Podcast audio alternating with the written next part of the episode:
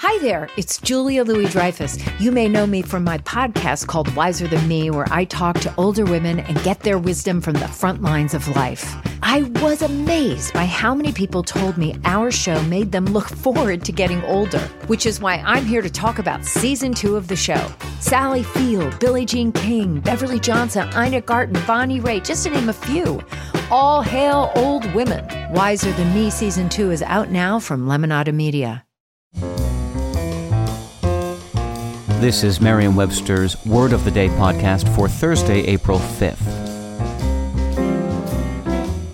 Brought to you by the new Merriam Webster's Advanced Learners English Dictionary, designed for students and teachers of English as a second language.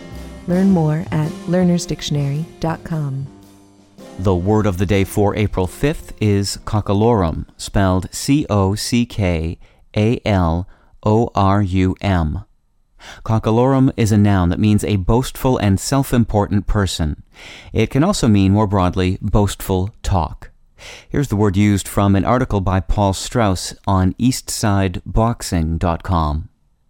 No one is saying little Floyd is a conniving little cockalorum, but he would very much like to add another belt to his legacy. It is with much certainty on his part that he will.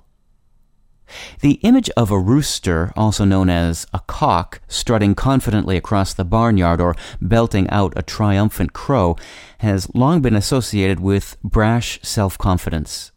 It's an association that has left quite a mark on the English language, giving us the word crow, meaning to brag, cock, meaning a self important person, and cocky, meaning overconfident, to just name a few.